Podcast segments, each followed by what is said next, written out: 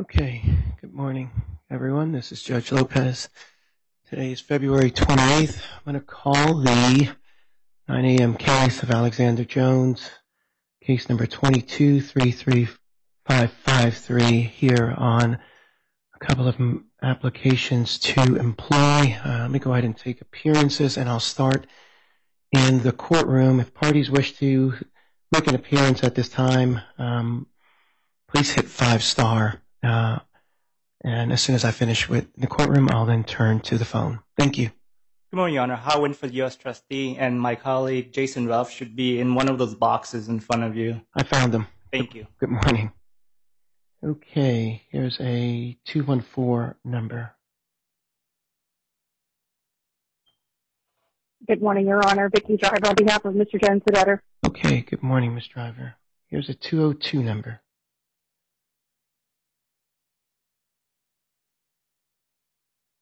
All right. Here's a 202, last three digits, 960.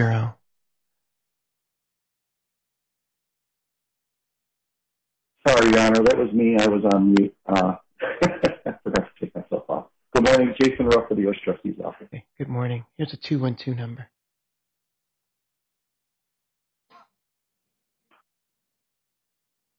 That might be me, Your Honor. Sara Brauner, Akin Gump on behalf of the committee. Good morning, Ms. Brauner.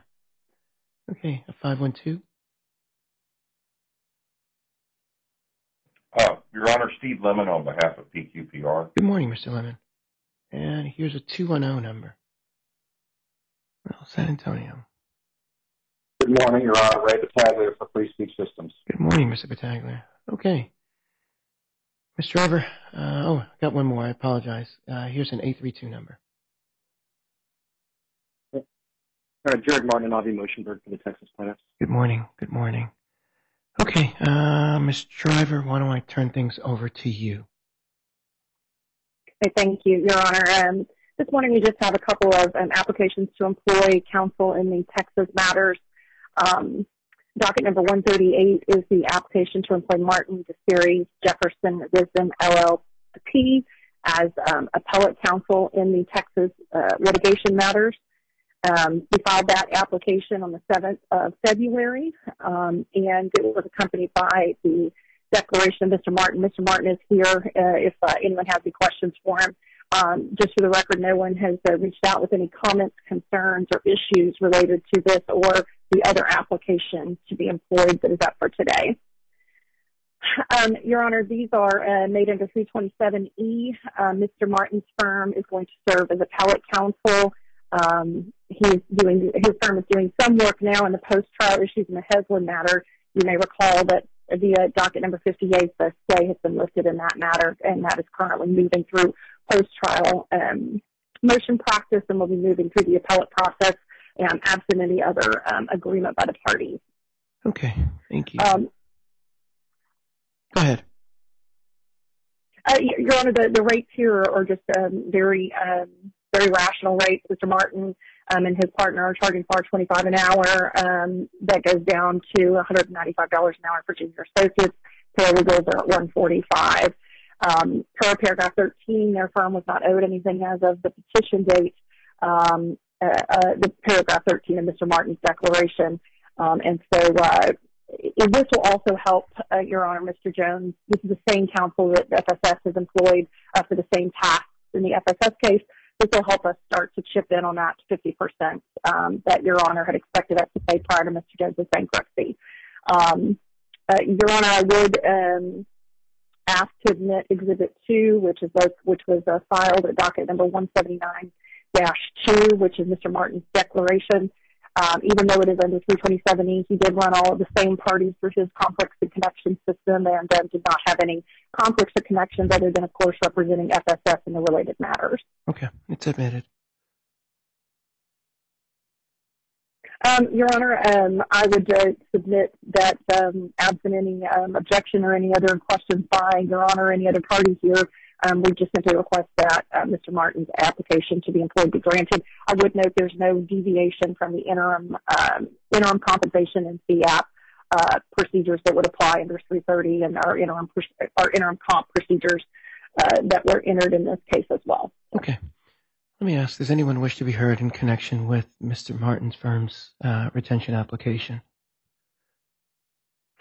Uh, let me just hear, just I can just get a thumbs up or verbal confirmation that the trustee is okay with the proposed form of order in this uh, this application. Yes, good morning, Your Honor. I'll, I'll take that one. Um, I actually, uh, Ms. Driver and I actually communicated last week, and I just confirmed to her that the form of order was satisfactory to the U.S. Trustee's office, so we don't have any opposition. Okay. Um, so the application's at docket number 138. Uh, the court is familiar with Mr. Martin's firm and his role, um, as Ms. Driver alluded to, in connection with the FSS case, the related case here, and, the work that uh, uh, Mr. Martin's firm uh, is going to, to work on. I've reviewed the application. Um, take comfort that the trustee has has reviewed it, and and we had a committee uh, at the time of the uh, the time the application was filed. So I take comfort with those uh, two things. I've also done an independent review of the application, and I'm comfortable that it satisfies the requirements of Section 327E. I've reviewed the proposed form of order, uh, and I'm going to grant the application. So. Um, where do we go next? Uh, Your Honor, that brings us to uh, docket number 139. Um, this one is just very, very similar to Mr. Martin's. The only um, sort of uh, wrinkle we have here is that the Reynal firm um, was not sitting on a retainer at the time of our filing um, and did request a post-petition retainer. Um, it's a fairly modest retainer of $50,000. Um, we did sort of recite the requirements for a post-petition retainer. We got no comments from U.S. trustee or the uh, committee, uh, the committee on this on this issue. Um, the Reynal firm, um, as as we've noted, uh, is is employed in the FSS case. Um, this will allow them to continue to do what they're doing in the Heslin matter, and in the event that the Pozner motion for relief set, uh, filed at 113 set later this month is granted, um, we will obviously be needing a lot more of their help, um, and there will be a lot more fees associated if that motion is granted. Um, but uh, that is, Your Honor, one of the biggest reasons they need a retainer at this point is that um, in the event they are required to gear up for that trial, that's just going to be uh, an incredibly onerous undertaking. Um, they will be stay, staying on uh, once the Martin firm really takes over as most of the appellate counsel, but they will be taking direction of um, the Martin firm, so that will um, alleviate any issue related to any duplication of efforts there. Um, I do believe that the uh, general uh, rate is $800 per hour. They do have, I believe, an associate that bills at $400 an hour, and they will as well follow all interim comp uh, uh order procedures as well as the FIAP procedures that are set out in 330. Okay. Um, Ms. Brauner, uh, I'll start with you on this one. I want to hear Sounds like the committee's okay with this application. Is that right? Yes, Your Honor, we are. Okay. Mr. Ruff, same? Yes, Your Honor. I can confirm the U.S. trustee has no opposition to this one either. Okay. Um, so this application was filed at docket number 139 and involves the Reynal Law Firm. And again, the court has some familiarity uh, with the scope of work that the uh, Reynal firm was retained in the FSS cases to do. Uh, and the application, the work in the application, in this case, largely mirrors that, that work there. So know, I take comfort um, that the committee's looked at it and that the U.S. trustee's office has also looked at it. Uh, the court has also conducted an independent review of the application, and I'm comfortable um, that it satisfies the requirements of Section 327E. I think the post-petition retainer um, is is is appropriate uh, under the circumstances, and, and I'll approve it. I've reviewed the proposed form of order, um, and I'm okay with it. So I will sign the proposed form of order as well. So with that, I believe I will then turn to Ms. Brauner. I believe, Ms. Brauner, I believe you've got the last one. That's right, Your Honor. Again, for the record, Sara Brauner, Akin Gump on behalf of the committee. I believe the only item remaining is Nardello's retention application. Um, they are intended to serve as specialized forensic financial advisor to the UCC. The application was filed on February 6th of this year at docket number 136 with the declaration at 136-2. We filed this morning, just a few moments before the hearing a certificate of no objection, um, which indicates that all parties have consented or not objected to the relief requested, including the U.S. trustee and the debtor. Um, the court will see that as an attachment to the CNO, we filed a slightly modified proposed form of order, which reflects certain informal comments from the debtor, consistent with comments that the debtor made to Akin Gump's retention application. Mm-hmm. And unless the court has any questions, we would simply ask that the court enter the order. Okay. Does anyone wish to be heard in connection with this application?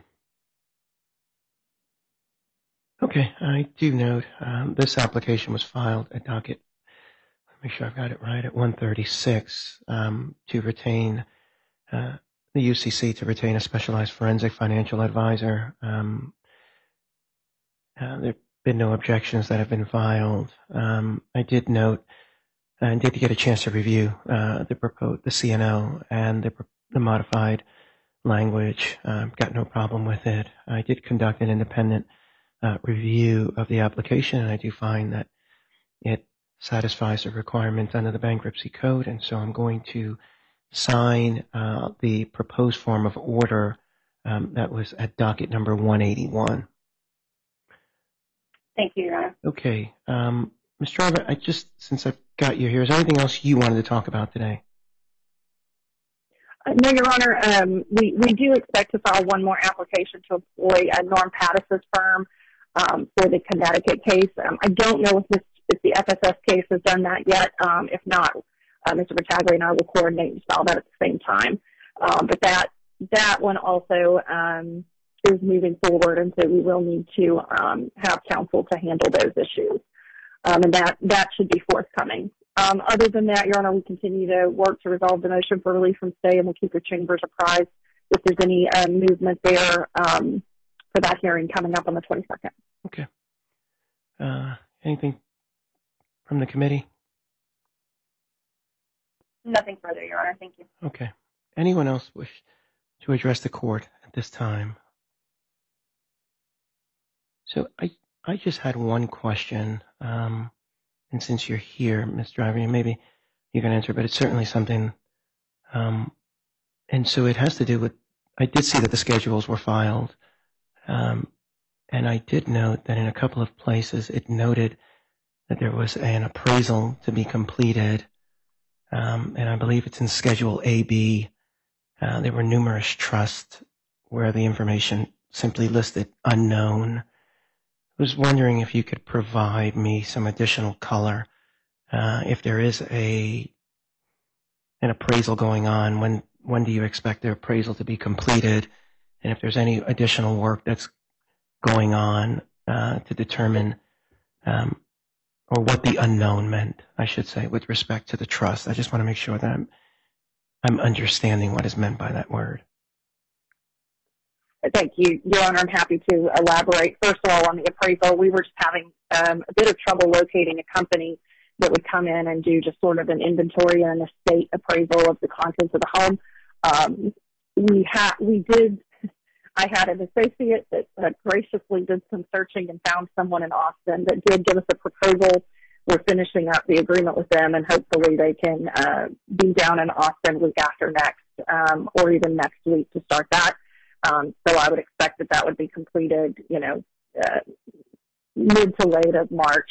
Um, as well as the the trust, it's quite difficult to figure out Um, what some of these trusts own. Um, we have had, um, we have done some additional, there were some uh, amendments that we anticipate making to those that we were able to gather between the, between when we filed the schedules and the 341 meeting.